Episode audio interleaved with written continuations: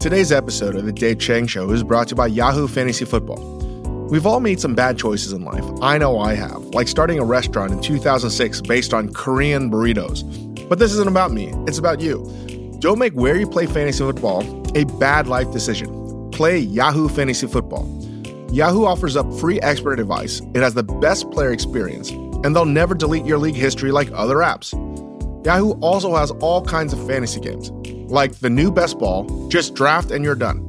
No trades, no waivers, no drama all season. Yahoo is the #1 rated app by the FSGA, and it's my fantasy football league of choice. Make better choices, choose Yahoo Fantasy Football.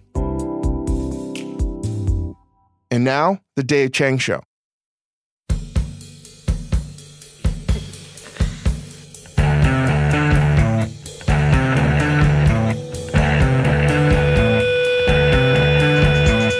Welcome to The Dave Chang Show, part of the Ringer Podcast Network, presented by Major Domo Media. Big shout out to Yo La Tengo for the intro music, one of my favorite bands of all time. This week we have author, journalist, food critic Jeff Gordinier, who wrote a book called Hungry, Eating, Road Tripping, and Risking It All with the Greatest Chef in the World. Not me. He's talking about Rene Redzepi and the Team Anoma. But before we get into that conversation, I want to do a very quick, my opinion as fact. I don't think anyone should go to cooking school anymore. And I'm sure this is going to get me a lot of trouble, but I've talked about it before and I'm only doubling down on it. And I'm really just talking about people that want to go to cooking school so they can get a job working in restaurants, right? Like there are many different ways, and maybe a culinary degree is important to work in the other ways you can work with food and be paid, right? Whether it's food stylist, private chef, operations, cafeteria, I don't know, but I'm specifically talking about working in restaurants. I just don't think it's necessary anymore because there's so much information out there, particularly with the internet. Lastly, I think that if you are thinking about going to cooking school, you should, number one, before you enter, go make sure you can go to a state university or college that is affordable. And most state schools have affordable in-state tuition. And the great thing about the democratization of food is that almost every city or town in America has a really great restaurant. And like most college kids, you can work part-time and still go to school. And the difference is, and why I think it's almost impossible to tell me that I'm fucking wrong.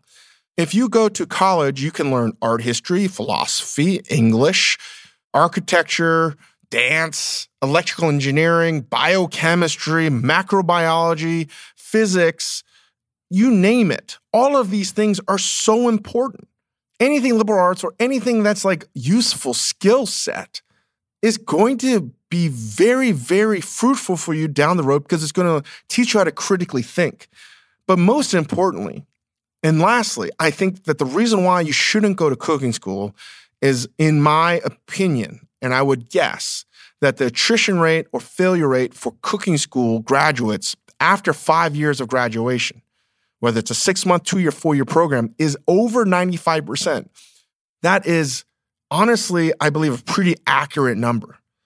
And when you apply to cooking schools, they're going to tell you that this is going to open your doors to different horizons, cooking, blah, blah, blah, that like you have to go. You don't have to go. Number one. And number two, I don't know of any restaurant that's not hired someone because they did not have a cooking school degree. That's ridiculous. If you want to actually see if working in restaurants is for you, get a fucking job washing dishes. If you like washing dishes, it's probably the right industry for you. I assure you that. But the thing is this, I now see too many people that were obviously younger, but they focus all their efforts in learning how to cook, and now they're in their late 20s or mid 30s. And I don't have any problem with someone that wants to get out of this profession because it's so fucking hard. What I do have a problem with is that people that are saddled with massive debt, sometimes these culinary schools are $50,000 plus, not even including living expenses. It's going to be very hard for you to pay that loan off, that student debt, and have a ability to pay rent and not, I mean, it's just fucking impossible, man. That's very hard. And there's no way anyone can tell me that the cost-benefit ratio is worth it. When you can go to a school, learn about history or, again, like the sciences, and then on your part-time job, learn under a great chef that works in your neighborhood, like Austin, basically any California city, and you name a city, there's a great chef there that will teach you so much about cooking. And it's a good entry point. You don't have to work at that restaurant forever, but it certainly will open your doors to other kinds of jobs and other cities. And I would rather people that decide to leave the culinary profession in restaurants. Let's just say you're 34, 35 years old and you're like, you're done. I don't want to do this anymore. But at the age of 18, you went to the CIA or Johnson & Wales or whatever, and you did a 2 4-year program. You spent your life, past 12, 13 years working in restaurants, and you have no other skill set other than working in restaurants. It's really hard to career change, reverse career change. It's fucking hard. We always talk about career changers from working in some sort of desk job into the profession, but more and more people I see are career changing from being a cook to going to some kind of desk job because it's better for their life and so on and so forth, and great for them. But they're woefully underprepared because they have no training or no understanding of anything else other than cooking. And I really hate seeing that. And I think that people need to be better prepared, and we need to be better preparing the next generation of cooks and chefs with wide eyes at the reality of what the fuck this profession means to them. We are promoting the wrong fucking things. And what's at the end of the rainbow is not oftentimes pretty. And we need to prepare cooks that don't want to cook anymore because it's too fucking hard. If they want to go and be an accountant or work as a gardener or become a potter or whatever, or if they want to, I literally tell people this question. I was like, you should study computer science or engineering and minor in philosophy and work part-time at a great restaurant. I would love to have gone to Berkeley and worked at Chez Panisse and then, studied some cool shit. And I'd be much better prepared than I went to just cooking school. Anyway, I can talk forever about the subject. I really would like to talk more about it with a group of chefs and maybe somebody from cooking school. That would be a good podcast. If somebody from cooking school wants to have a healthy debate as to the fucking optics of what cooking school offers, let's go. Let's do this. Because I think it's a fucking sham. I really do. And I think it should go under congressional review, because if the data really is as bad as I say, you know what? This is a much larger story. Anyway, let's table this. Let's get into this conversation with Jeff Gordinier. I've talked too much about this, and in this podcast, I talk too much again. But Jeff's a journalist, and he is usually asking the questions, so I get caught up answering a lot of fucking questions. Anyway, I'm all worked up now. This is what cooking school does to me. For fuck's sake, I get so pissed off. Here you go. Here's Jeff Gordinier.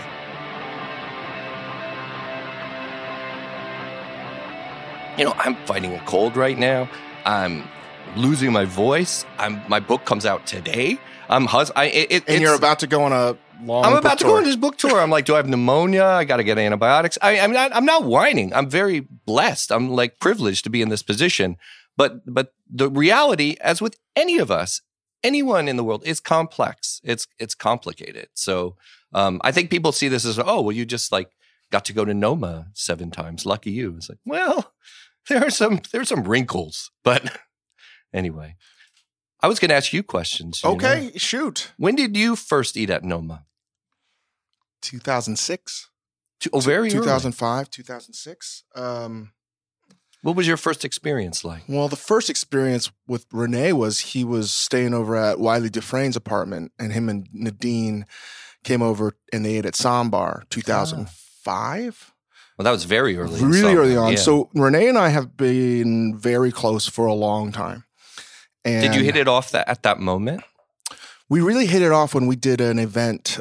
We cooked dinner in Deauville, France at the Omnivore. Oh, cool. And I saw Renee do the greatest demo I've ever seen. And that's when I was like, this guy's working on a whole nother level. Really? We cooked family meal together that night, and we became fast friends ever since. So that was a long time ago. Wow. And I ate at 2006 when it was really empty. I think one time I was maybe like three other people were in the dining room. The original Noma. Yeah. Didn't they call it the stinky whale or the dead? Like there were all these terms for seal fuckers. Yeah. I mean, Renee has told me that it was often empty in the beginning. It was not busy. It really wasn't busy. Yeah, and I really think about it fondly. You talk about it in your book about it's sort of like a band, right? Before they become famous. And I have a lot of wonderful nostalgia about those moments and the people that were there. Many of them are still at Noma, and you wrote a book about it. Well, I did. I mean, I think that's one of the most interesting parts because I didn't go to Noma in those very early days. And I feel like somebody who got hip to REM, you know, around the time of Automatic for the People or something. Like you were listening to REM during Murmur and Reckoning in those early days, it sounds like, if we're using that as a metaphor for Noma. And I wish I could go back and taste some of those early dishes, langoustine on a hot rock, etc.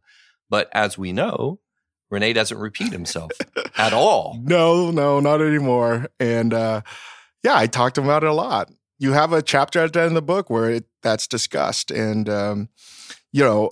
What was it about those early dishes that was so elementally satisfying? Before that, it was like Wiley Dufresne doesn't get enough credit for many things. And he's almost like a culinary Prometheus, right? Stole the fire from Europe to give it to everyone else. And he's the first person in America to know anything about Noma and to really like befriend Renee. And a lot of Renee's pastry chefs and culinary team came from WD-50. And they were part of the Jalinas, the original Jalinas team. And a lot of those dishes, they did a Jalinas that was based on the musk ox tartare. Right. And no one even knows what a musk ox is. And it was right around when I think Renee was trying to not figure out his voice, but the beginning, why I love it was like when Picasso just made his like first like cubist painting or something like that. You could almost like think about it where he was like, wait, I got to stop. I got to paint in black and white. I got to figure out what exactly Scandinavian food can be.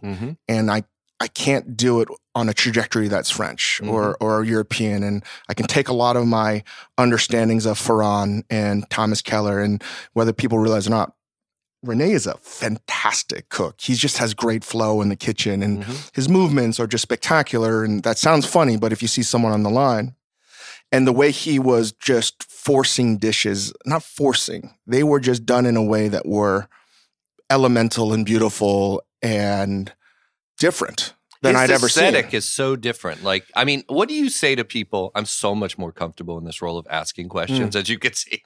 I'm like reverting to my default mode. I'm more interested in what you have to say because we've never had this deep conversation about it. But like when you confront people who are Noma skeptics, which I do all the time, and I understand it, they'll say, why does this guy get all this attention? Why does this restaurant get all this freaking attention? What do you say to them? Renee, I mean, again, because he's gotten so much attention in the whole team of Noma, he was the first person to create a culinary identity that never existed before. Right. And that from scratch. Is like an insane, it's so crazy to think about. Yeah. A lot of these, whether he invented something new, that's not the point, but it's a lot like, one of the reasons we've been getting like art critics on is because he was the first person to like create food juxtaposed in a way that had never been done before. And you know that is important when people are critical of its importance. That's interesting. Right? The criticism tells you something. Yeah. 100%. Yeah. It's like when the tortoise wins the race, everyone's like, that guy's not fast. Like, that's not the best. Right. But it is the best because it fundamentally altered and pushed our understanding of what food could be because it was no longer French. It was no longer Ferran. It was one generation removed from Ferran and El Bulli because at that time, everyone, in 2004 to 2008, everyone was doing a facsimile of Ferran food. Oh, absolutely. And the only one that was doing it different was probably Heston, if you were going to do something modern. Yes. The other end of that spectrum was Pissard. And I think what Rene did was he synthesized it in a way that had, it was like a Venn diagram with all these different influences of his life, was Keller, Ferran, Marc Verrat, Michel Bras, you name it. But it was close, but not like that. It was ultimately nothing like any of them. Right. But it took from everywhere. I feel like New Nordic is a term that does it a disservice. Like molecular gastronomy. Right. I mean, because really what it is like nature boy cooking. It's like new naturalism. You know, it's like pushing nature in all these different directions with foraging, with fermentation, with drying. But that had been done before. It had been done to this degree, it seems. I mean, certainly you can like look back, Patience Gray, Edna Lewis. There's a lot of people, Ewell Gibbons, a lot of people talked about foraging for decades, centuries. And Marc Marat and Michel Bras probably really cemented the idea of foraging. And again, to a lesser degree, Pissart, because his was more about farming and then transferring that to the plate. But I think what Rene did differently, he modernized it in a way because of his understanding of, you know, what he learned working with Keller and obviously with Ferran. And no one had actually figured out how to thread that needle. Yes. So it wasn't just French foraging and it wasn't just all, Scandinavian. Yeah. And I think we still need more time to actually figure out what it was, because what he's done in the beginning years of Noma is fundamentally different than what he's doing now. It was much more raw and jagged. Interesting. And I still think of it as completely beautiful, because there's a level of kind of a success when you haven't reached it, where you're really just taking some moonshots. And that's what it was. It was beautiful because it was dangerous. It wasn't overproduced. He didn't bring in the big name producer for the later albums. They didn't know what was working yet. And that to me is always the most amazing part when you look at anything creative. Did you ever have any dishes at Noma that you disliked or maybe loathed?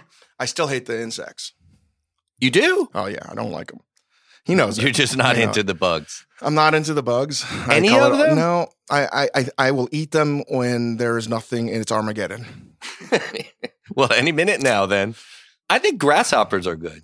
You know, chapulines that I've had in Oaxaca, and I think they're quite delicious. I still can't do it, even though it's the same as like a shrimp. I understand, but it's just they became family, and just Momofuku and Noma and the whole team there. There's been a lot of a strong relationship. Yeah, it's weird. Like I've been in that restaurant a lot. I spent a lot of time. How many times have you eaten there?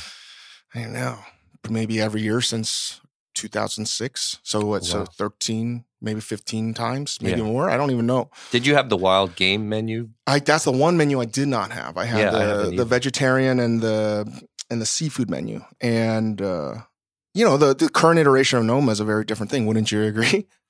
That's one reason I wanted to write a book about it, because I think its constant evolution is fascinating. I think it would be fascinating not just to people who obsess over food, but you know, people in the business world, people in the art world. This mantra, this manifesto of change, I think is probably applicable to our personal lives, our professional lives.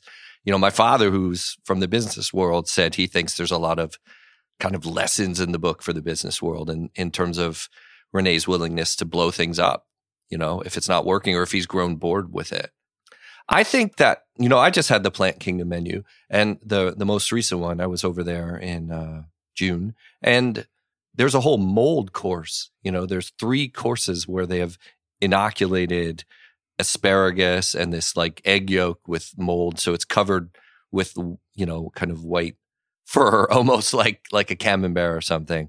I like the asparagus part of it, but the mold pie was a little much for me, I'll tell you. It was. I mean, that's one thing I like about Noma is like, I will go there and I will experience something new every time. But now I feel the menu is more provocative than ever before. Yeah. I think it's a little bit more zero fucks. It seems to be. We're going to do it because we want to do it. Yeah. And do you like that or not? 3 menus a year. It's tough. It's so hard. And that's my only concern. I worry about how they can do that. Yeah. It's so hard. And according to Ray, maybe it's not like it'll change in the future because it's supposed to be an open-ended restaurant.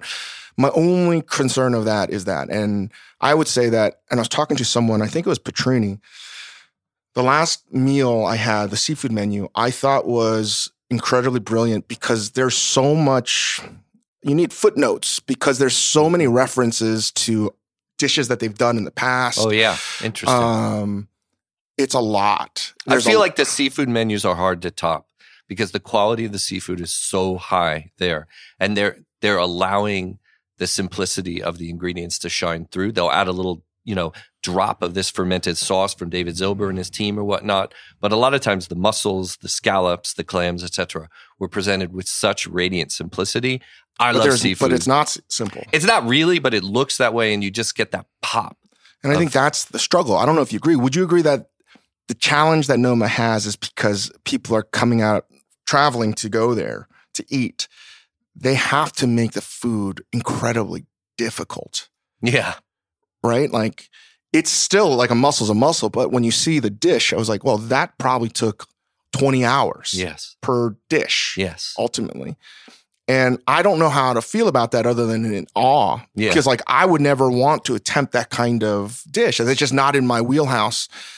And I don't know if people appreciate how it is. And I also think Renee and his team have to do it because they have the burden of being groundbreaking and the best and so on and so forth. So it can't just be a muscle. It has to be a muscle that's reverse engineered and this, and this. That's right. And do you think people get all of this stuff? Oh, it's impossible to get it all. It's funny you say that. Last time I was there, I appreciated this Plant Kingdom menu as an intellectual exercise and a gastronomic exercise, and certain dishes I thought were radically delicious, etc. But I think I missed a lot of the cultural context and the references. There was a Scandinavian journalist there whom I spoke with afterwards, and he was saying, well, this is a reference to this in Danish culture, and actually this was a nod toward, a certain gesture we'd have in our cooking. I missed that completely. I have no Scandinavian connection. So I never even, after 5 years of working on this book, I never even picked up a single word of Danish. So it's impossible. I think it's the kind of restaurant where it's operating on many levels. Very much. And I think it's very interesting when they decide to just achieve hardcore deliciousness, they sure fucking can. I remember going to Noma, the old Noma, with my wife, Lauren, before it closed because they were going to build the new one. And it seemed like they decided to go out with this flourish, this kind of rapacious energy of just like, let's just make this crazy delicious. Like there was this big heap of perfect, juicy langoustines just placed down in front of us that had been brushed with some fermented sauce, butter. And you just tore apart the langoustines with your hand. And it was just like primal and delicious and incredible. And I thought, okay, it's cool that they can do this too. It's not like every single dish is some kind of origami, like some sort of experiment you take apart. You know what I mean? So the one thing that has changed over the years, I think, with Noma's menu is obviously the fermentation. And it's funny how that entered the sort of the culinary lexicon and the techniques of it.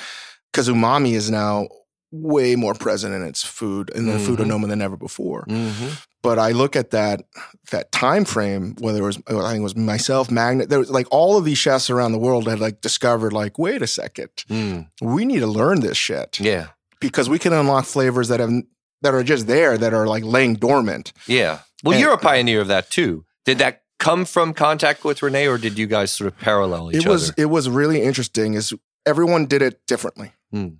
But there was a lot of sharing of ideas for sure. And it's just fascinating to see. I remember thinking like, oh, wait, how are they going to extract flavors? And that was the thing. I think what people, do you mean? If you're going to cut yourself off to just literally like 100-kilometer radius, like how do you extract more flavors? And that's what I always suggest when someone is learning how to create a menu. The difficulty is actually cooking with everything. Mm. The hard thing that you need to learn how to do first and foremost is to cook with restraint and to learn how to push all of those flavors to the extremes. Mm-hmm.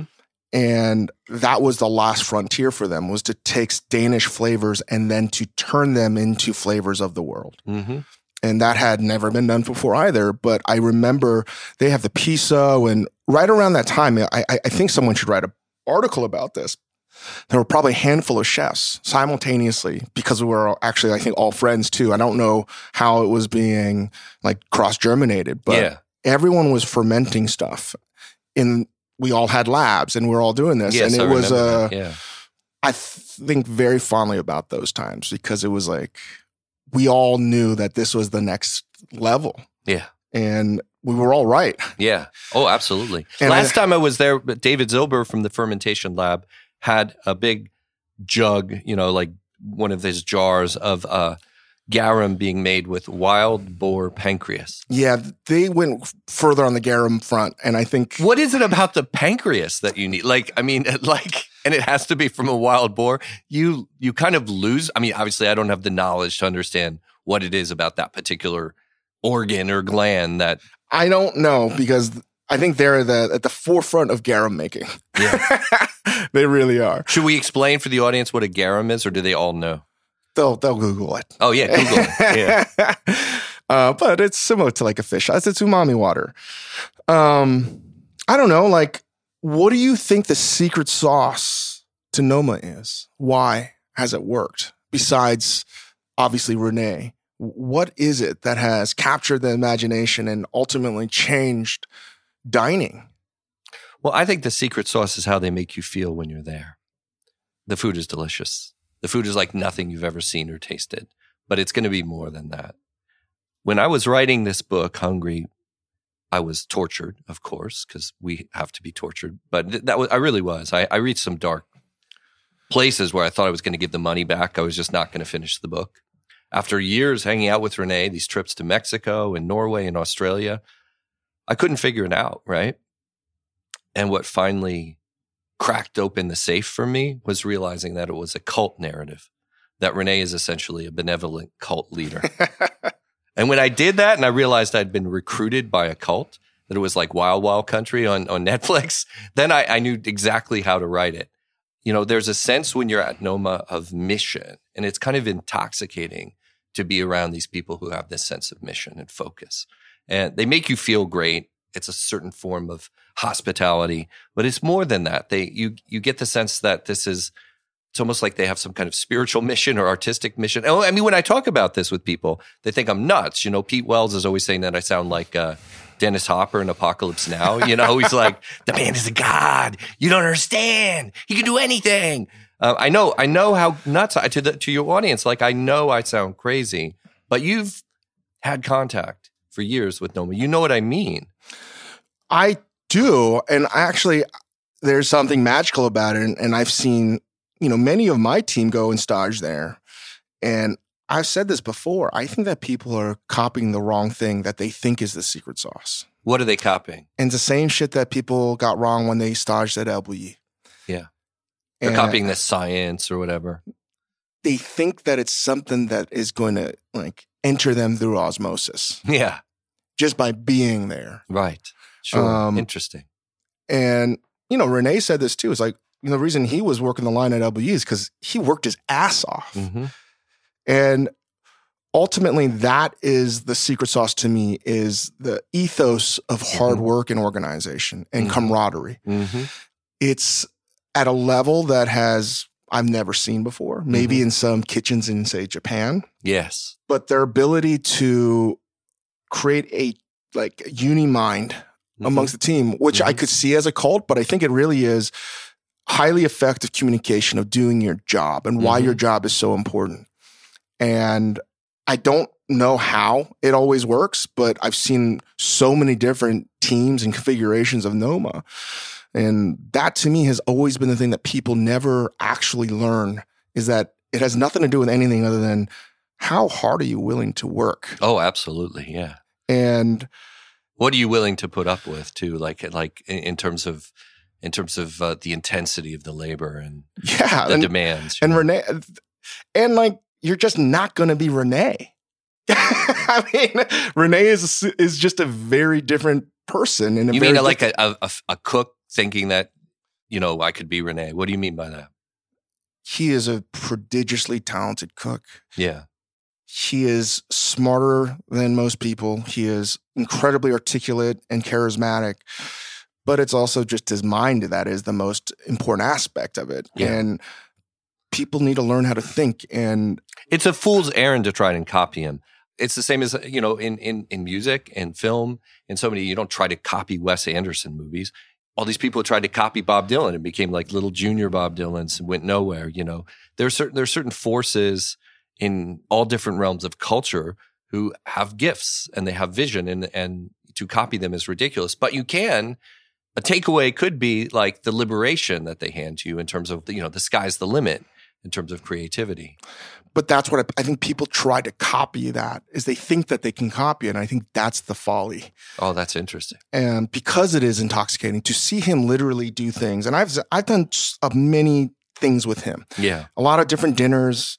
You know, recently I remember us in, oh my God, where were we? Austria. And we had to set up this dinner all across this farmstead. Really? And he was cooking with Gabriel Camara and I can't remember who else. It was like 4 other chefs.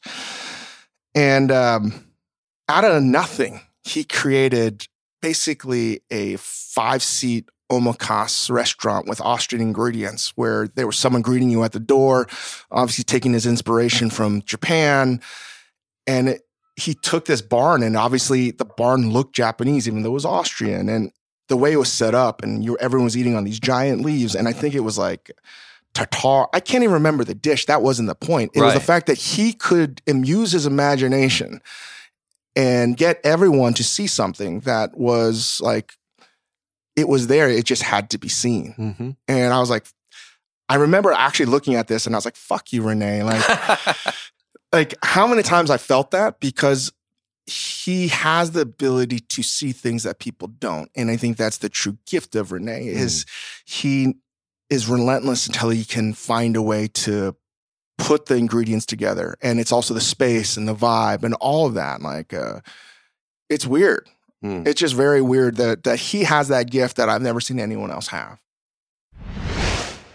We'll be right back after a word from our sponsors. Today's episode of The Dave Chang Show is brought to you by Indochino. I hate getting dressed up, guys, mainly because I can't find anything that really fits me well, and quite frankly, that's one reason why I just don't go to formal events or any kind of place where I have to get dressed up in a suit and tie. But Indochino makes suits and shirts to my exact measurements for an unparalleled fit and comfort, and I love the wide selection of high-quality fabrics and colors. Not to mention the option to personalize the details, including your lapel, lining, pockets, and buttons. The process is easy. Just visit a stylist at one of their 40 showrooms in North America and have them take your measurements, or measure at home yourself and shop online at Indochino.com. Then submit your measurements with your design choices and relax while your suit gets professionally tailored. And a professionally tailored, custom-made suit is just a game changer. It makes it feel so much better and tolerable, quite frankly. In fact, I should just start wearing suits more often because of it. This week, my listeners can get any premium Indochino suit for just $369 at Indochino.com when entering Chang at checkout. That's 50% off the regular price for a made-to-measure premium suit. Plus, shipping is free. Again, that's Indochino.com, promo code Chang, C-H-A-N-G, for any premium suit for just $369 and free shipping. Incredible deal for a premium made-to-measure suit. Once you go custom, you don't go back. Today's episode of The Dave Chang Show is also brought to you by Simply Safe. Do you know that only 1 in 5 homes have home security? Maybe because most companies really don't make it easy. That's why SimpliSafe is my top choice, hands down. SimpliSafe protects every door and window and room with 24/7 professional monitoring. And they make it easy on you. There's no contract, hidden fees, or fine print. Prices are always fair and honest. In fact, around-the-clock monitoring is just $15 a month. But the thing that makes SimpliSafe stand out is their video verification technology. When other home security systems are triggered, police often assume it's a false alarm, and the call goes to the bottom of the list, but not with SimpliSafe. Using their video verification technology, they're able to visually confirm that the break-in is actually happening, allowing police to get to the scene 3.5 times faster. Visit simplisafe.com/Chang to get free shipping and a 60-day risk-free trial. You've got nothing to lose, and you can sleep better knowing that SimpliSafe is protecting you and your family. Now, be sure you go to simplisafe.com/Chang so they know our show sent you. That's simplisafe.com/Chang, C-H-A-N-G. And now, back to the show.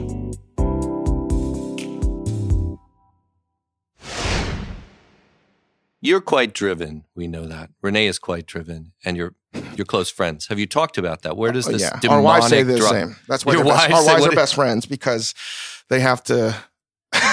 They have to support each other for idiots like ourselves. Yeah. Where does it come from? Do you have a similar root in terms of that drive? I think the one thing I can always relate to Renee is that even though it was different circumstances, I think what gets missed by Renee is the fact that while he's half Danish, he's also half Macedonian. Absolutely. And that is at the core of a lot of it, who he is. Absolutely. And he is... So many people don't know that. Right, that he's the shortest Dane in Denmark.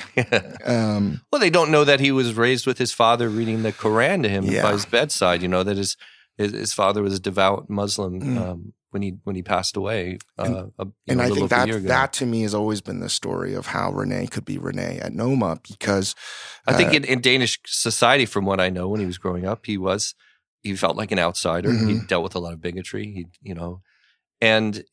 isn't that so often the case? Like, he's driven by this desire to leave his imprint on this city, and he has, irrevocably. He's completely changed Copenhagen and Denmark itself in terms of how we view it as a culinary destination. I mean, that's really all come from him. Because it could only have come from him, right. I think. Yeah. And that is, to me, always the central story of Renee, and I'd love to hear if you agree or not, is you could only change Danish food if you were not of Denmark. You are one foot in and one foot out, and it's almost like I have to appropriate Danish food. But if I was 100% Danish and accepted by Denmark, I can't, because why would I ever try to change it? Exactly. By the way, that's my 13-year-old son yawning in the background for the audience. No, you don't have to apologize. It's fine. I point out in the book that everyone has put undue attention on the Nordic part of New Nordic cuisine. It's really the new that's important. He essentially came to this idea that you could hit reset and start kind of tabula rasa what Nordic cooking was if you looked at the landscape differently and you interpreted it differently, interpreted what comes out of the farms and the beaches and the air through fermentation and everything. I've had some dishes here and there that seemed like they were linked to what we think of as Danish culture, like a pastry or the bread. It was more Danish and Scandinavian in the earlier years. Yeah, I would imagine. Yeah. It seems less and less Danish and more and more worldly, global, and even kind of like from another planet, you know, like things you've never seen at all. But yeah, I think, you know, Denmark is, for the most part, a very traditional culture, and there seemed to be no impetus to change their gastronomic culture without an outsider's perspective. So that's what he's accomplished. And you remember that like 5 years ago, there were a lot of sort of new Nordic restaurants in New York. Everywhere, all around the world, Australia, you name it. Yeah. So weird, because it's like, how do you can't actually export that. I mean, you could export the idea of foraging from the landscape or fermentation, et cetera, but you can't actually just recreate new Nordic cuisine elsewhere. And like, that's just people are copying the wrong thing. It's so dumb. Like just using like sea buckthorn in a menu in New York or something. Like, why? It has nothing to do with New York. Nothing. So you missed the message. You misinterpreted what the credo was. So yeah, I couldn't agree with you more. That's not to say that some of those restaurants were not great. I mean, when Mads Refsson was at Acme, I thought Acme was amazing. Still good. I always liked Aska. Frederick Berzelius, who is from Sweden, is an incredible cook. But a lot of them have fallen away. You know, I remember there was an attempt to do an Icelandic restaurant in the Lower East Side at one point. That lasted a few months. Do you feel that the whole change, right? A lot of this, I mean, the precursor, whether people realize or not, Ferran Adrià was the first chef to actually kill his menu every year and to spend 6 months to create a new menu. And for the longest time, I thought that was, and I think a lot of it was to prevent people from copying him. But I know that he would sit in his office and just look at Flickr and see all the people that are copying him anyway. Would he really? He was super aware of it. Yeah. I'm highly aware of the imitation. And, hey, can I tell you something? Yeah. I travel around the country for Esquire magazine, as you know, looking for best new restaurants and trends and whatnot. There's a lot of people copying Momofuku. You're probably aware of that. I've been to some restaurants. I walk in there. I'm like, really? These are the exact same pork buns, like the exact same duck treatment, et cetera. It's kind of astonishing sometimes. Yeah. We don't talk about it too much. I'm sorry. I mean, I suppose it's flattering. I sometimes feel a little taken aback and feel maybe like I squandered my time in that particular case because, you know, I want the original article. I mean, I wrote a piece recently for Esquire about how just fucking sick of burrata I am. Yeah. Because when you travel, I mean, do we like burrata? Of course. It's delicious. It's mozzarella stuffed with cream. It's like a soup dumpling made out of mozzarella. But why do I travel to every city in the country for this magazine and see burrata? Because it's easy. Yeah, it's easy, and it's like basically, don't people just buy it and put it on a plate? Well, yeah, that's easy, and they know it's a low-hanging fruit, lowest common denominator. It's EDM, right? And it's going to sell. Put a leaf of basil on there, maybe a little balsamic, sell it. I don't blame them. I mean, restaurants are struggling to get by. If you know this is going to sell, I applaud that. But I'm just saying from the standpoint of creativity, I mean, what is a critic's role? A critic's role in some cases is just to point out the copycats. Well, we should get into this a little bit because it ties back into your book in NOMA, and what I wanted to get your opinion on is, and burrata's perfect Trojan horse, I guess, is people put it on the menu because it's easy and customers like it. And there's no resistance through the creation process. It's something that you can open up and put on a plate, as you say, with basil and a side of bread, and you're good to go. What NOMA's done, and a lot of this was from the genesis of, I think, what Ferran did in his True Legacy, was to kill your menu and to start from scratch, and to embrace suffering. Embrace suffering. To literally just say, we're going to do the hardest goddamn thing possible. Yeah. Whether that works or not, that's our North Star, is to embrace the fucking hard. And it's always amazing to me that people want to have what Rene and all these restaurants of its ilk, but once they see how hard it is, whether they put burrata on the menu or not, they metaphorically are putting their own version of burrata on their menu because no one wants to work that hard. Yeah. And to sacrifice that much to get there. Yeah, and operating in the realm of complete newness, of tabula rasa all the time, is one of the most difficult things any creative person can do. We all have these touch points of comfort and familiarity. I mean, I sometimes wonder, you tell me this, Renee is 41, you are 41. You're both born in 1977. Mm-hmm. I'm 52. I will tell you that what happens between 41 and 51 is a lot. Your consciousness shifts. I'm taking on all sorts of mad risks. I have babies and stuff, but I'm drawn to the newness. I am also drawn to comfort in a way that I maybe didn't used to be. It could perhaps happen to you and Renee as well. I wonder if there'll be a time, 10 years from now, where Renee's like, actually, let's hit reset again and let's just make very, very comforting, delicious. Well, I think that's happening. That would be so interesting, And I'd argue, and I maybe have this conversation with Renee or not, that's what I think NOMA should turn into. Yeah. It's just, we're a canteen. Yeah. And we're here to feed people. Yeah. And that might be the last possibility of doing something new and avant-garde, is to do the thing you're not supposed to do. Yeah, exactly. Just to swerve. I mean, so the world's 50 best list, we all have to do our ritual dismissal of the idiocy of the list, etc. So that's out of the way now. NOMA was recently, it was out of contention for a few years because they were doing the pop-ups and they're creating the new NOMA. They're back in contention this year, 2019. They hit number 2 on the list. This kind of amazing comeback. I think that was the best possible outcome for Rene Redzepi, because had they achieved number 1, it's over. Like, then they graduated to this Hall of Fame. Then what? I mean, he's already in the Hall of Fame, and I have negative feelings about the top 50, not because of the obvious reasons. I was concerned that was too perfect of a storyline. If they won number 1? No, number 2. Really? Yeah. There's no question in my mind, and I've talked to Renee about this before many times, and I'm thankful because I don't give a fuck about being number 1. No. And it's weird, like every single chef that's won number 1 is a friend of mine or someone I've known personally. Yeah. And I don't want that.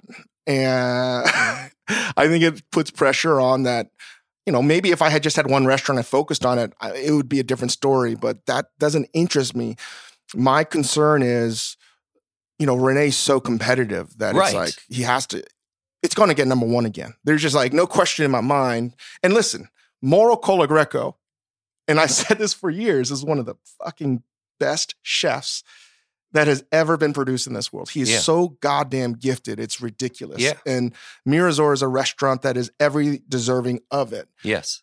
But with the top 10, and I think in the top 50, top 10 is actually a pretty accurate list of the zeitgeist of food. I think Rene and his team, they're going to get number one again. Of course. And then what? That's the concern. Then the competitive factor has been removed. I don't know, but I hope they just turn that into a community canteen. Well, I have this feeling that Noma will become sort of like the Grateful Dead. You know, like it will endure in part because people will have to keep going back to see. You know, the Dead would go on stage. You never knew what would happen. It was different every time. And Noma can continue to offer that to that experience, you know. So then it can kind of go beyond this number one, which is kind of an absurd application anyway, and become sort of an experience that can endure for decades, you know? I mean, I was hearing about the Wild Game menu when I was back there, and the first item on the menu was raven. Actual raven, dude, like the bird raven. And I was like, is that code? And he's like, no, it's a raven. And I was like, oh my God. Now I'm kind of...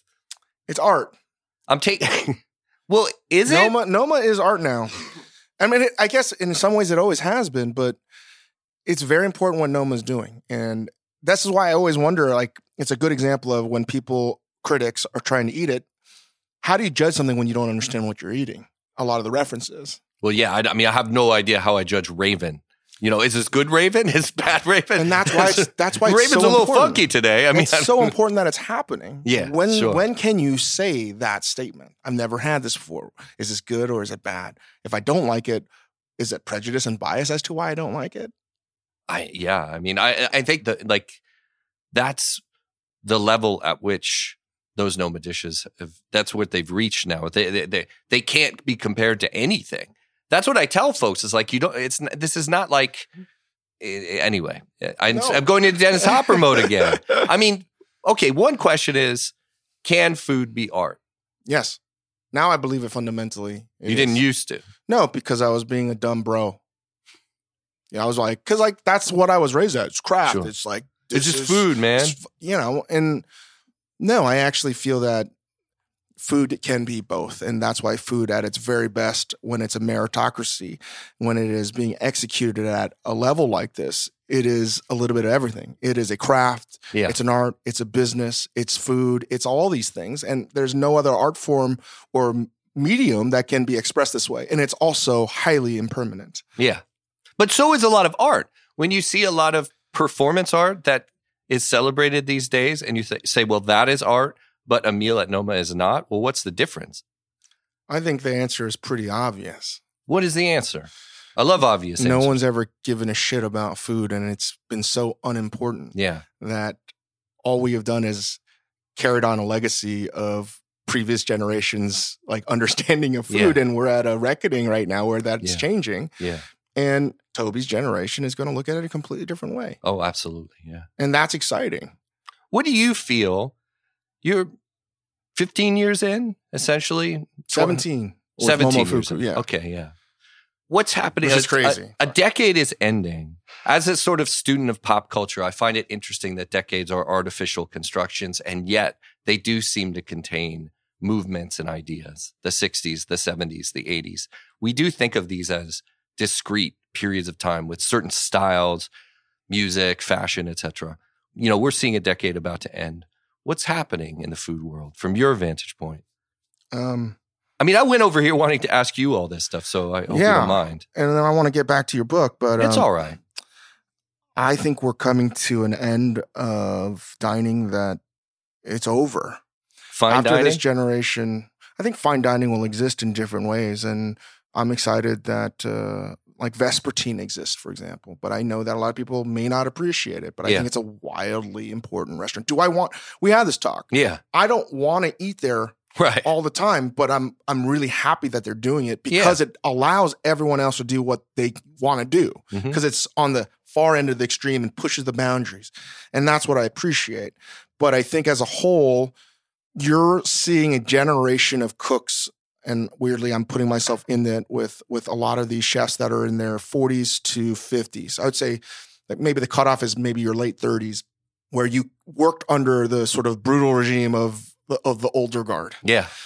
And you have acquired technique, and then you were able to sort of carve out a new way of doing something like Rene's done with his food at Noma. Yeah. And you've seen now a proliferation of narratives of chefs, whether it's Virgilio in Peru, you name it. Yes. Every region has their sort of like baseball team that they could root for. Yes, now. Yes. These stories have now been told. Yes. We're now primed for the sophomore slump. Don't you think? No, we are in it. I agree. See, because I think we've been through a decade of basically you and Rene and Enrique Olvera and Alex Atala and these incredible figures and voices who've changed the conversation about food. You're going to continue to do incredible work. That's indisputable. But I do think that I sense a shift in the conversation. Really, you know what I mean? No, and I talk to younger chefs that are starting out. And the interesting thing is, and this is something that I took when we did a series of dinners, just talking to people that are in their mid-20s, they roundly agreed that the handful of chefs that were there, that they can't do what we did. They can't. No, they don't, because it's already been done. Yeah. So again, it's this weird, I look at now art and food, like art movements are going to mirror pretty much food movements, where at some point people stopped doing impressionism and they started doing abstract expressionism, and then they started doing pop. That's the thing, yeah. And we're now, I don't think it's, when I say it's going to end, it's not going to be the rejuvenation of what's already happened. It's going to be something new. Right. And there's new stories that are going to be told. Absolutely. And I don't know exactly what they are. I have an idea, but people trying to open up a restaurant in the middle of nowhere, trying to get 3 Michelin stars, I think is over. Yes. There's also a sort of conversational fatigue about it, I think. You know what I mean? Maybe that's just us, but no, yeah. It's true. And I think that a lot of these younger cooks don't want it. Yeah. Because I'd ask you this. You traveled America and internationally some. If you had to say the next wave of talent, the next generation of culinary voice, what does that look like? Because every 10 years, as you say, I could go all the way back to the beginning of Nouveau Cuisine in the 50s and the Trois Gros brothers, and I go to Michel Gerard, and that goes to Bernard Loiseau and Alain Passard, to Pascal Rabaut, to even Tatiana Levha today. Tatiana Levha today is literally the embodiment of all of those chefs. And she's not cooking arpège food or restaurants. She's doing a Filipino restaurant, and then she has her own sort of take on a Parisian bistro, which is like one of my favorite restaurants in the world, Le Servant. Yeah. She's never going to want to be a 3 Michelin star chef. Right? And that should tell you something. It does. And what do you think that is? Like, I can't see the next decade with the next generation being like, I have to kill the leadership that exists today. I am privileged as a representative of Esquire magazine to get a very limited budget to travel around the country, right? There's a few of us left who do this. Jordana Rothman does a great job. Koosh Bouchard has been doing it for Thrill List, Brett Martin for GQ, et cetera, but not many of us. Most critics are confined to the cities that they cover, you know, so what I see in cities like Dallas, Pittsburgh, Philadelphia is extremely exciting. I'll give you an example. I've talked about it before, but I'm so excited about this place. I landed in Dallas. I post some picture of tacos or something. I'm in Dallas. Every time I do this in a city, I'm flooded on Instagram with recommendations. Here's the thing. I try not to be a snob. I listen to people. I don't live in Dallas. The people who live there and love food probably know more about it. And a bunch of people kept saying on my Instagram, just the DMs, go to Petra and the Beast. You're going to be blown away by this restaurant. Misty Norris is killing it. And I kind of knew who Misty Norris was, but not I couldn't really remember her point of view, et cetera. So, but I trust this input, you know? So I kind of changed my schedule around, made a beeline for Petra and the Beast. It's in a converted gas station. Looks like something from Grapes of Wrath in East Dallas. I went at like 3 p.m. It was empty. It was Misty Norris and a guy who worked in the kitchen. That was it. And I kind of came up and I was like, yeah, hi, how you doing? I think I'll have everything. You know, like I didn't order absolutely everything, but pretty close. I ordered like 8 things. And I was like, I won't finish it. Don't be offended. I just want to try things. Eventually I introduced myself. There was no point in being, you know, anonymous. It's kind of ridiculous. Everything was served in these little boats, like you'd get chili cheese fries. But what was being served amounted to radical experiments with fermentation, fire, foraging, completely her own vantage point. Okay, her background is Cajun and Persian. She's in Texas. She's clearly absorbed some of the ideas of Noma, some of the ideas even of Francis Mallmann, but has catalyzed them in a completely different way. That's an expression of her own autobiography and her own soul, really. And I was moved. First of all, it's just fucking delicious. I couldn't stop eating everything. I mean, these pig's feet, like glazed, delicious pig's feet. I was like, okay, what's she doing here? Like, and salads with cheese curds and all sorts of unusual curveball ingredients. I knew instantly this would be an Esquire Best New Restaurant. But more than that, to answer your question long-windedly, I thought, this is the future. Which is a melding. All the ideas that young chefs have absorbed from the likes of you and Rene and Atala and Olvera and Dominique Crenn, but catalyzed into a new vision and a new place that can be extraordinarily casual. Like the decor, so to speak, in this restaurant was just like, you know, anime posters and cow skulls and stuff. And she's just, you know, cranking music on her phone. And she does a tasting menu, oddly enough, on Saturdays. I have not had it. I didn't happen to be there on the weekend. We don't always know who the new voices are going to be. If we did, we would be, you know, gifted with clairvoyance. We don't. All I can tell you, and you know, as a student of culture, is that they will come. They will rise up, and they will fascinate us, and they will bewilder us sometimes. And they will come from directions we don't anticipate. I think that we're going to see these kind of revolutions in places like Dallas because it's more affordable. Correct. You can take risks. It's just that simple. You can't take these risks in New York anymore. You can't take these risks really in San Francisco, oddly enough, unless you're doing a very high-end 3-Michelin star tasting menu. I mean, we're in the midst of a revolution right now. Eduardo Jordan, Mashama Bailey, J.J. Johnson, Kwame Amuachi, Eric Williams at Virtue in Chicago. We're seeing an incredible movement of Black chefs in America exploring the food of the African diaspora. This is, to me, the most compelling vision of food right now in our country. And also, by the way, I've eaten at all these places. They're incredible restaurants. They're just places you want to eat. So there's stories being told. There's philosophies being expressed. There's history being explored. But they're also just awesome restaurants that are not necessarily fancy in some off-putting way, you know? So, but is the expectation that they have to be a top 50 3-Michelin star bullshit? Well, this is one reason. Story. This is one reason why the world's 50 best is cracked. I can solve this for them. They want more diversity. You could too. Stop just honoring tasting menus. It's that simple. Because tasting menus are representative of the kind of people who have the wherewithal to get investment for tasting menus, right? So it's self-fulfilling. Those are often white men, okay? That's the pattern. Those are the people who've been able to raise the funds. Break that pattern. It'd be much more exciting and much more true to the spirit of cooking. The Gray in Savannah, Georgia, to me, is one of the world's best restaurants. It's because of Mashama Bailey's incredible cooking and Jono Morisano, her partner, his approach to hospitality. It's because of the space, which is a formerly segregated bus terminal on MLK right there in Savannah. It's about the history, but it's just also a place you want to hang out. To me, it's if I'm anywhere near the Gray, I'm making a beeline for that place and eating there. That I want to go back factor is what makes a great restaurant, right?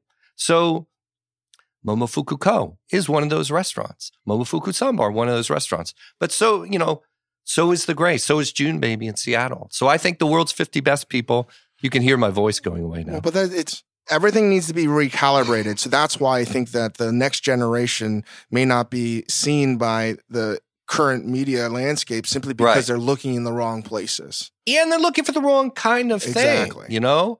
You've been saying this for, you know, we had a conversation, you and I, that really stuck with me. It was when I first got the Esquire job.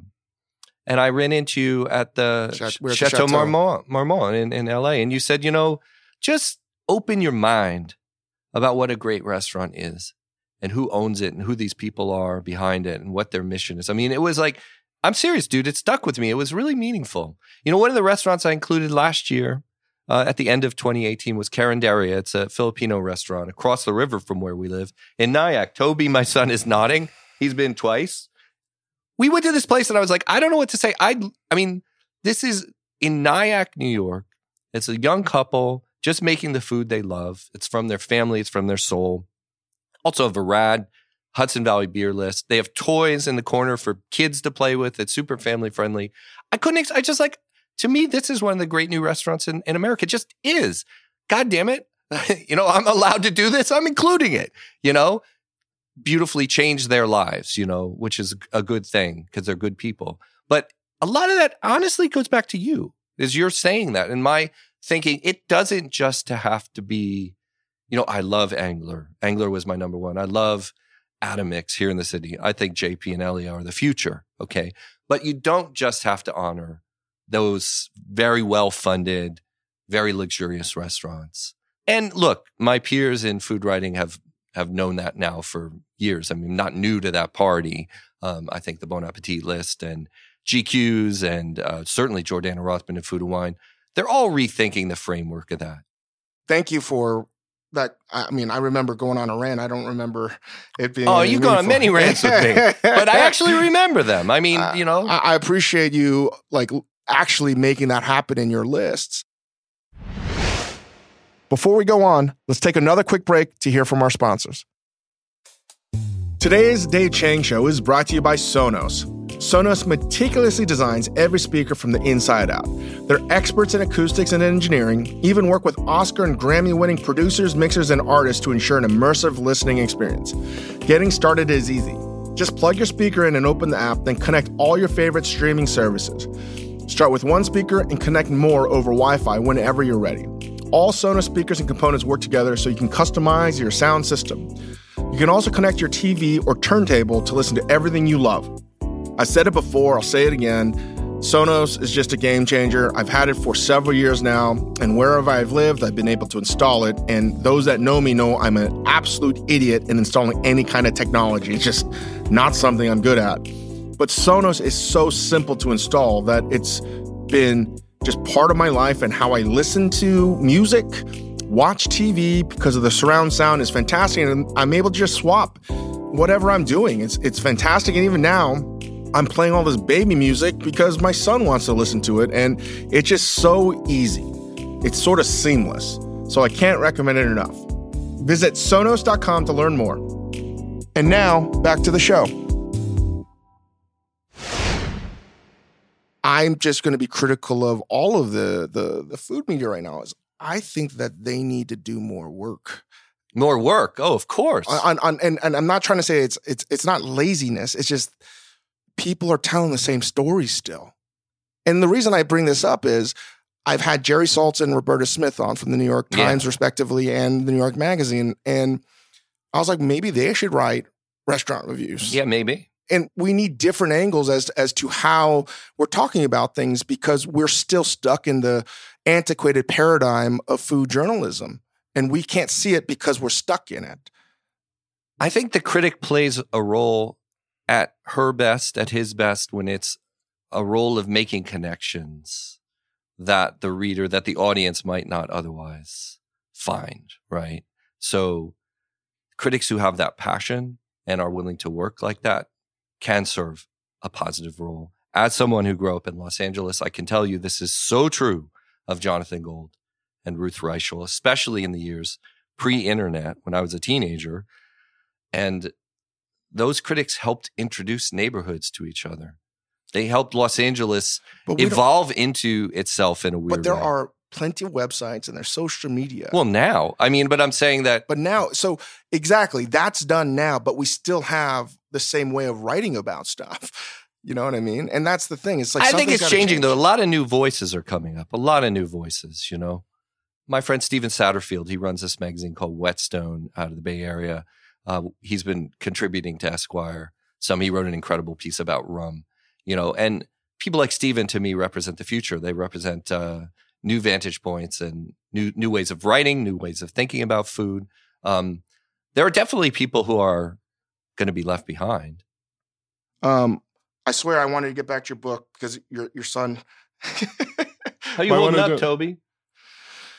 You spent 5 years on this book. Yeah, more or less. 5 years ago is when I met Renee. I wasn't originally thinking of doing a book. I did an article for T Magazine about hanging out in Mexico with Renee. And, you know, he's, as you know, he's charismatic and captivating. He reached out to me essentially through somebody at Finon, and I almost said no and didn't meet with him. I was just not in a place where I wanted to hear about his new Nordic manifesto. And we ended up meeting in the meatpacking district, the West Village around there, at a coffee place. And he was like, yeah, you love tacos. You grew up in LA. You and I, we should go to Mexico. I was like, yeah, sure, man. Not going to happen. You know, like when I'm going to go back to Sam Sifton and get the money, and it's not going to happen, you know. But that's very kind of you. That's a nice thought. And, you know, he can be persistent, Rene Redzepi. He started emailing, texting, very gently, what's up with Mexico? I was like, nothing is up with Mexico. That's not going to happen, man. What do you, you know? Eventually, it happened to me in an elevator with somebody from T Magazine, Whitney Vargas, she's an old friend of mine from Details Magazine. I mentioned that Rene Redzepi had been talking about this trip through Mexico, and she said, we'll pay for it. You go. Let's do it. Suddenly, we're in Mexico. The book begins with me essentially passed out on a beach in Tulum. And that led to all sorts of things that were almost like little challenges, you know? Like, Rene would text me, or an email would come through. It's like, the first time, you have a reservation at Noma. I honestly do not remember asking for one. I don't even think I would have. It just blurped up on my Gmail. And I kind of emailed or texted him, like, what is this? He's like, you know, the message I got back was like, there is a seat for you if you want to take it or leave it, you know. And it, as I recall it, it was in a matter of days. You know, so it was almost like this challenge. It was like, I've got children. I don't have a lot of money. Yeah, sure, let's do this. Let's get on a plane and go. I ended up going with a guy who was almost like just a random fellow employee from the New York Times. Readers of the book will remember the name Grant Gold, who joined me at Noma, but maybe not for the entire meal. I don't want to spoil it. But then these challenges would occur. You know, Renee would say, you want to come to Sydney? None of this was for the New York Times, actually, or occasionally I would write something, but every single time I made these trips to eat at Noma, it was on my own dime. Every single time. Wow. So I became like a deadhead. I became obsessed with it, and I kept wanting to have the new experience. And I felt sort of levitated when I was there, you know? That sense of mission became sort of intoxicating to me. I don't remember when I thought it would be a book, but when you think of Rene Redzepi as a cultural figure, you know, akin to a Muhammad Ali or a Beyonce or a Steve Jobs, somebody who moves the needle, and you think you have access to this person, and you have insights, you have unfiltered experiences on the road, in a van, cooking. Suddenly, I wasn't trying to be opportunist. I really thought I wanted to chronicle this, particularly this moment in Rene's life and in Noma's life where he was closing the original restaurant, building a new one, the pop-up in Tulum, the pop-up in Sydney, all these other projects he was undertaking, his father struggling with cancer. It just seemed like a very pivotal time in the man's life that would otherwise kind of be lost. So I started taking notes, you know. I don't even remember formally asking. I mean, I must have asked him at some point, would you be cool with my doing a book? And he just seemed just like, yeah, sure, come along. He never asked me to change anything. He didn't seem to try to control the narrative. You know, he went through fact-checking. I showed him the galleys. He didn't, you know. How did you edit this book? Because it is a quick read. Oh, yeah. It's a real quick read, a very enjoyable read. Yeah, and it's supposed to be something you can read on a plane or on a beach in a day or two. I hate boring books. Look, Toby agrees with me on this. For some reason, I have attention problems. Is that new to anyone out there? I mean, I have attention span issues. I'm really good at flowing along with a book on a business trip or something. But, you know, my life, like your life, is often jostled by deadlines and demands with the children, parenting duties, etc. So I wanted to write a kind of book that people can just pick up and it sails along. There's no introduction. I hate introductions in books. To me, that's like a message to the reader, like, actually, first you have to, like, it's like Shawshank Redemption. First you have to chip through this wall if you want to get, no, the book just starts. My goal is to try to get people who don't know much about Noma, don't know much about Rene Redzepi, people don't even know David Chang, to pick up this book and find that it speaks to them at some level, because it's really about risk and reinvention, changing your life, creativity. It's supposed to be accessible to anyone who has an interest in those themes. Right. And that's what I ask what the secret sauce is, because I've seen so many people that know Renee, stage and work for Renee, come away with the wrong thing. Yeah. And I think what is actually inspirational about Renee, what you've captured in the book, is that it's just a shit ton of grit. Yeah. And having the balls to dream incredibly huge. Yeah, I think people are surprised that he suffers so much in the book. I mean, like I said, my access was real. It was unfiltered. When I eventually left the Times, my editors at Esquire gave me complete freedom to work on this book. I basically don't go into the office at Esquire. I've only been in like 3 times. So I'd say, look, I got to go to Merida. I got to go to Oaxaca. I got to go to Norway to this fishing boat in the middle of winter. They're like, fine, just as long as you turn in your column from wherever you are, it's fine. So, you know, in Mexico, in the last third of the book, you see Renee gets sick. He loses this major chunk of investment for Noma Mexico. The one plate at Noma Mexico, as you know, was $600. He got a lot of heat from that. That was really justified criticism. But it's important to know the context of why that was. The original price was supposed to be like $200, $250. Still a lot of money, but $600 is significantly more from an optics standpoint. So I think you see his vulnerability. You see him struggling with these things, suffering to make Noma Mexico come together. I hate to feed into that mythology of this the suffering male genius. Apologies in that regard. But I hope, in fact, it actually just humanizes him. And, you know, and that he comes off as more a person and not some kind of revered superhero. I again, like, I know him. We spend a lot of time together. And I read it. I was like, it's not suffering of genius. I think it's burden of responsibility. Yeah. And it's not a white male type of thing or Danish type of thing. I just think that it is responsibility. And Renee wants to over-deliver on everyone's expectations. And that can be paralyzing. Actually, in some ways, the book is about his relationship with Mexico. And it's almost like a love affair with Mexico. He loves it. But Mexico keeps kicking his ass. Like, Mexico wins in this book, you know? And you see through the observations of Alejandro Ruiz, Enrique Olvera, Roberto Solis, Rocio Sanchez, all sorts of people in the book who clarify the degree to which Renee will not win, you know, when he's up against Mexico. Mexico will win. Its beauty, its rhythms, its history. So that's sort of the drama implicit in it, you know. I mean, it's a weird book to explain to people who don't know our world, the food world, because they're like, so you wrote about this guy who's Danish? But he's like, his family's from Macedonia, but most of the book he's cooking in Mexico? Yes, that's it. Well, that sounds like a weird book. Well, it is kind of a weird book, but just give it 5 pages. See if you can read 5, 7 pages. If you're not swept away, then, you know. It's a good read. I think it is a good read. I appreciate you saying that. And it's not perfect. No book is, but I think it has the energy of the moment. Like, I always love books like by Tom Wolfe, Joan Didion, books that kind of capture the energy of the 60s and the 70s. And I kind of wanted a book that people can look at even 20 years from now and get a glimpse of the energy of this moment that's defined in part by people like you and Renee and Enrique and Rocio and Malcolm Livingston. And I think that it doesn't just describe that, it feels like it.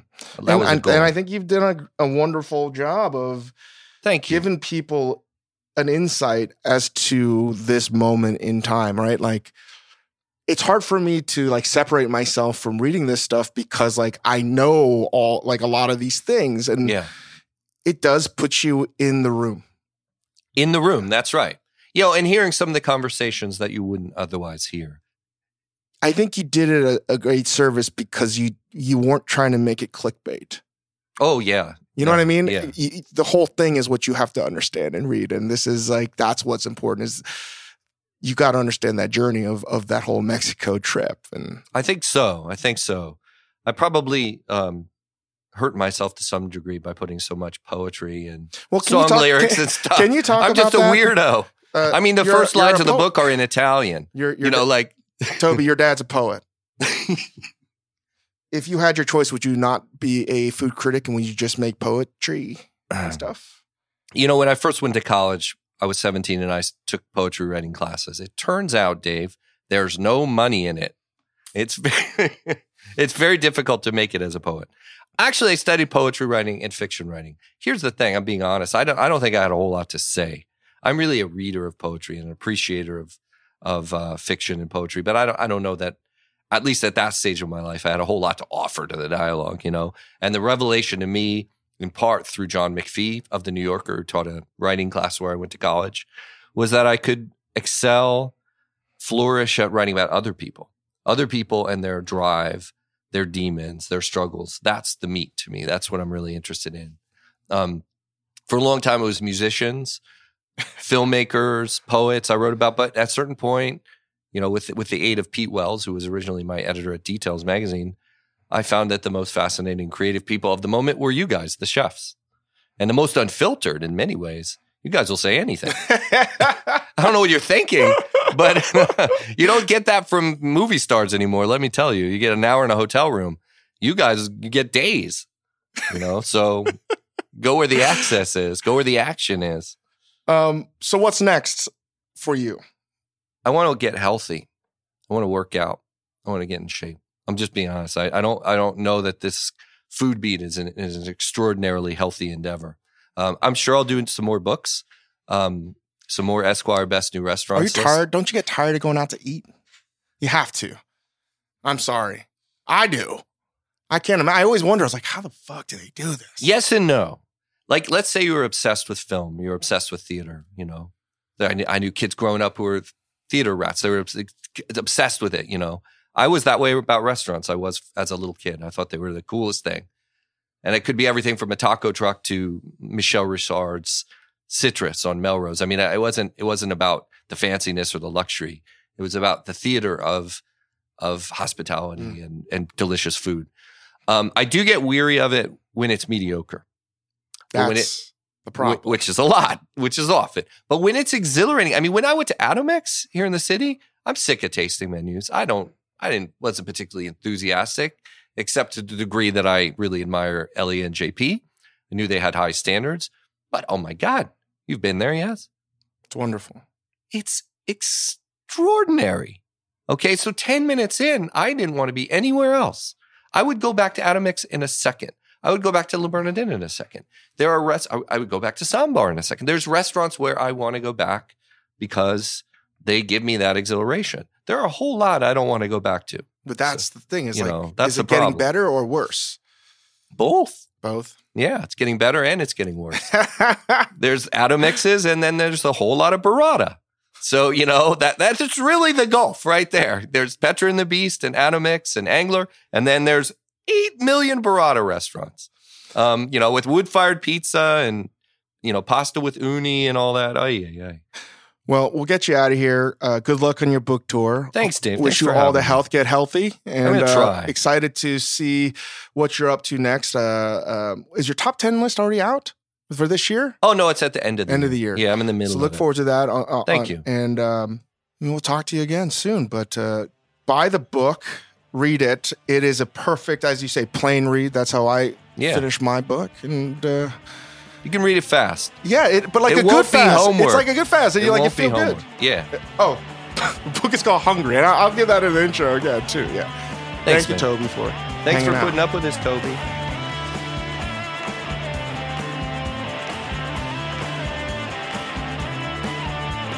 Well, that was my conversation with Jeff Gordinier. Hopefully you buy his book. I think it's just a fantastic summer read. And it's not just a summer read. It's a great insight to one of the great minds of our generation, one of the greatest chefs of all time, Rene Redzepi, and the whole team of Noma. Really magical what they do. And to get Jeff's sort of journalistic take on what it was like to be a fly on the wall is just very, very interesting. And I cherish it because I think he nailed it. So thank you, Jeff. I want to get to an Ask Dave at majordomomedia.com question.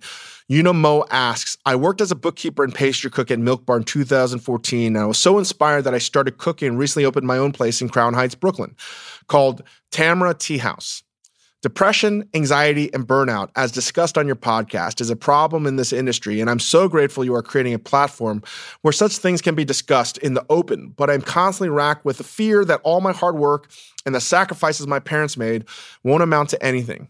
It was also disheartening to listen to some stories of chefs on your podcast who worked so hard, but their businesses still did not pan out. Still, my question is, does it ever get easier? Do you find doing business outside of NYC to be more sustainable?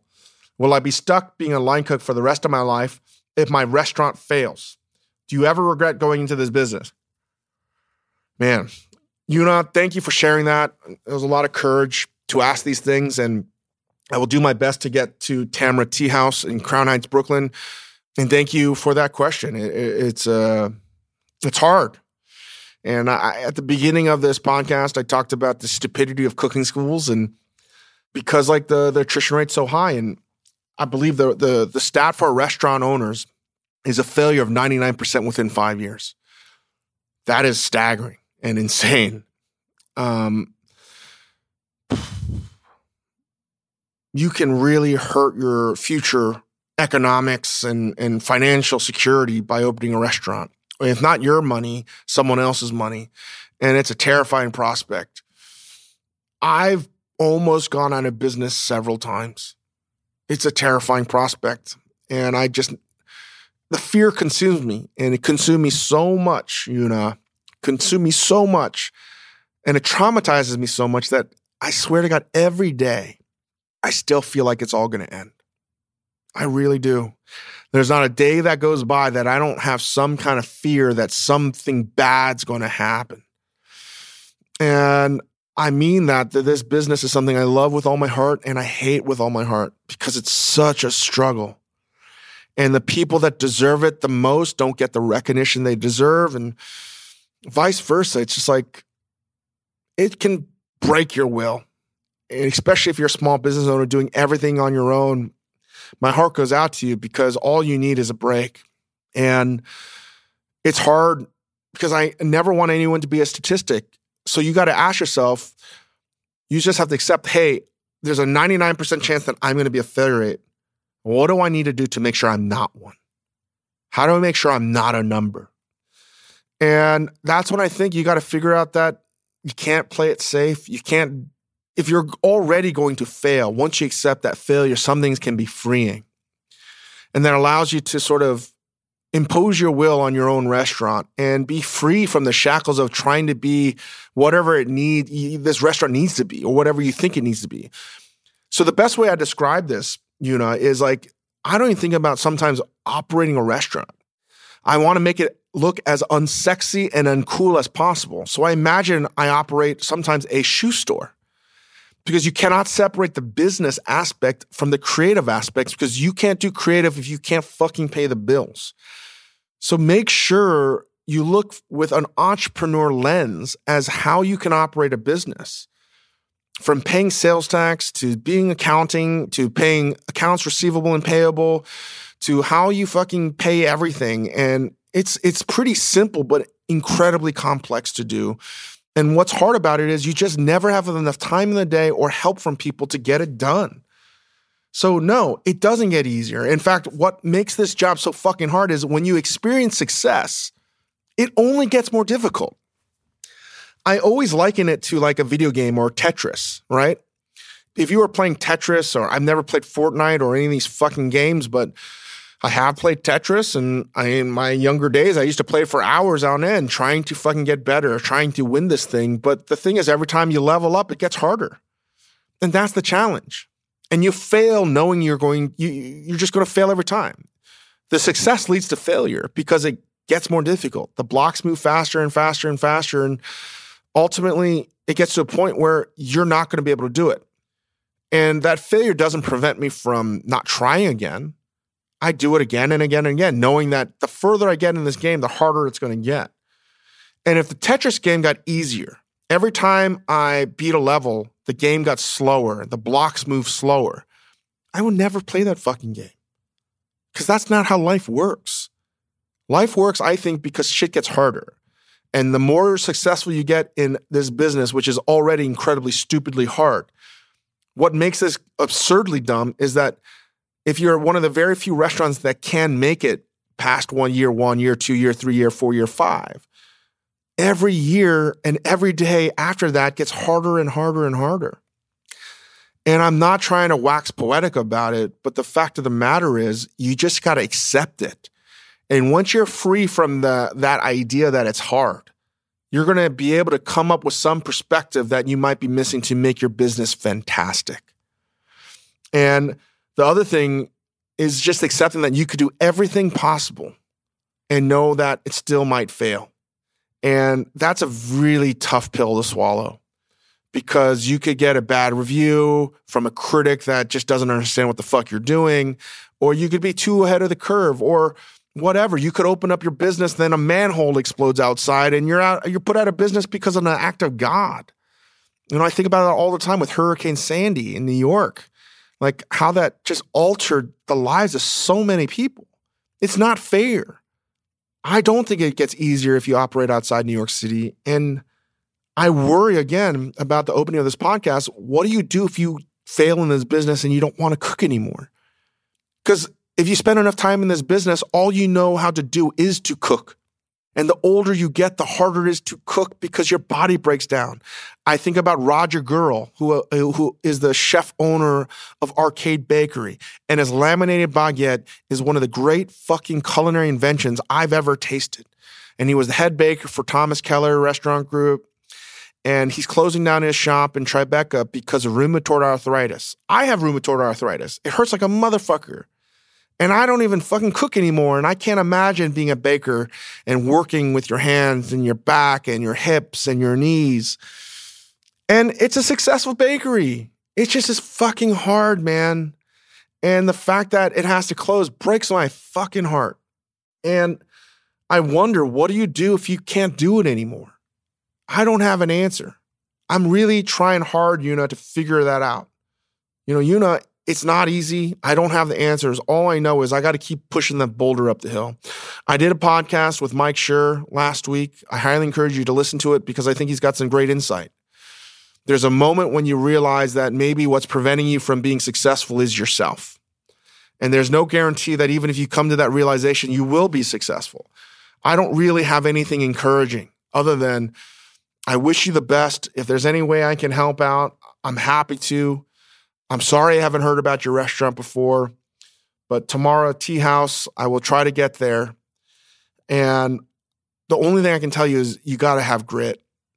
And I think you got to hope for a better day. And that hope is not hope. You got to work for that fucking thing. And there were so many days that we just narrowly escaped complete closure of our business. And every time I feel like we escaped death. And each and every time I'm scarred from that incident, but it gives me sort of energy to try more bold things, to realize that, hey, this is an absurdly stupid thing that we're doing, so why play it safe? You know what I mean? The reason why I'm struggling to give you an answer, you know, is I don't have an answer. Do I regret going to this business? Yeah, sometimes I do, with all the success we've had, because it's hard when people don't care enough. It's hard to just do this day in, day out. And I am blessed. And there were many, many moments when we first opened up Momofuku where I was like, nope, this is the dumbest thing I've ever done. I can't believe we're fucking doing this. Which is why for a long time, I just imagined we operated a shoe store. Anyway, Yuna, I'm going to hope the best for you. And hopefully this answered your question in some way or fashion. Taichi Nakashima asks, I just listened to your podcast with Hassan Minaj, and the part where you talk about how you pronounce your names really resonated with me. I grew up with a predominantly white environment and always figured that I'd probably have to correct the pronunciation of my name whenever I met someone new. But your show got me wondering, how do you feel about pronouncing foods correctly in your restaurants and elsewhere? Part of me feels like a bit of a douche if and when I call it out in conversation, but I still try to pronounce them correctly when I know how. I think general attitudes towards this have changed in recent years. Having Japanese heritage, for years, people would call sake, saki, and it drove me nuts. At least they're still trying to get it right now.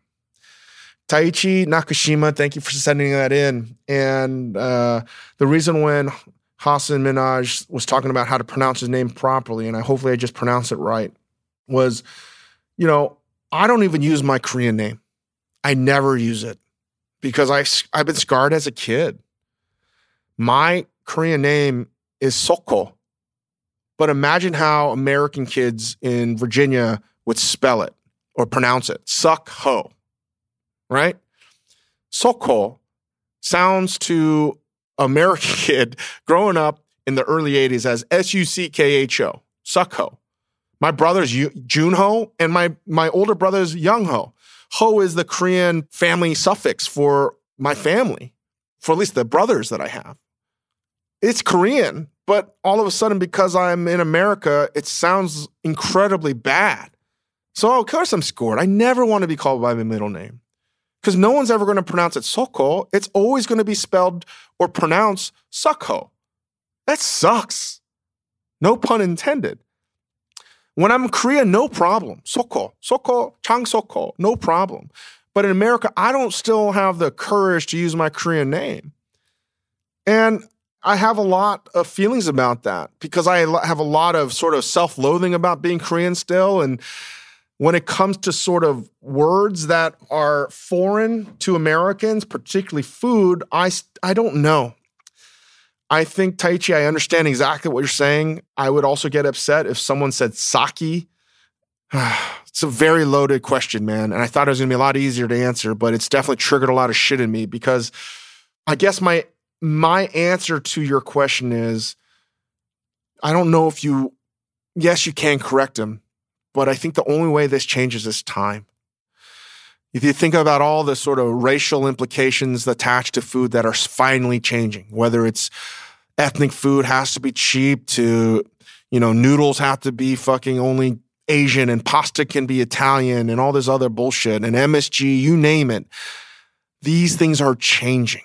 And if someone doesn't know how to pronounce something in Japanese, I butcher Japanese word, but I'm trying my best. And one thing is I do think that given time, if this answers your question properly with enough exposure, people will begin to answer or respond with the right pronunciation and also the right etiquette.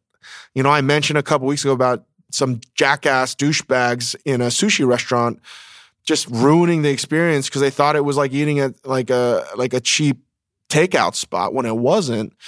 And that, to me, that is more infuriating, is just not paying respect. So I think the answer to your question, Taichi, is this. I think it's okay to mispronounce something if you're trying to be respectful.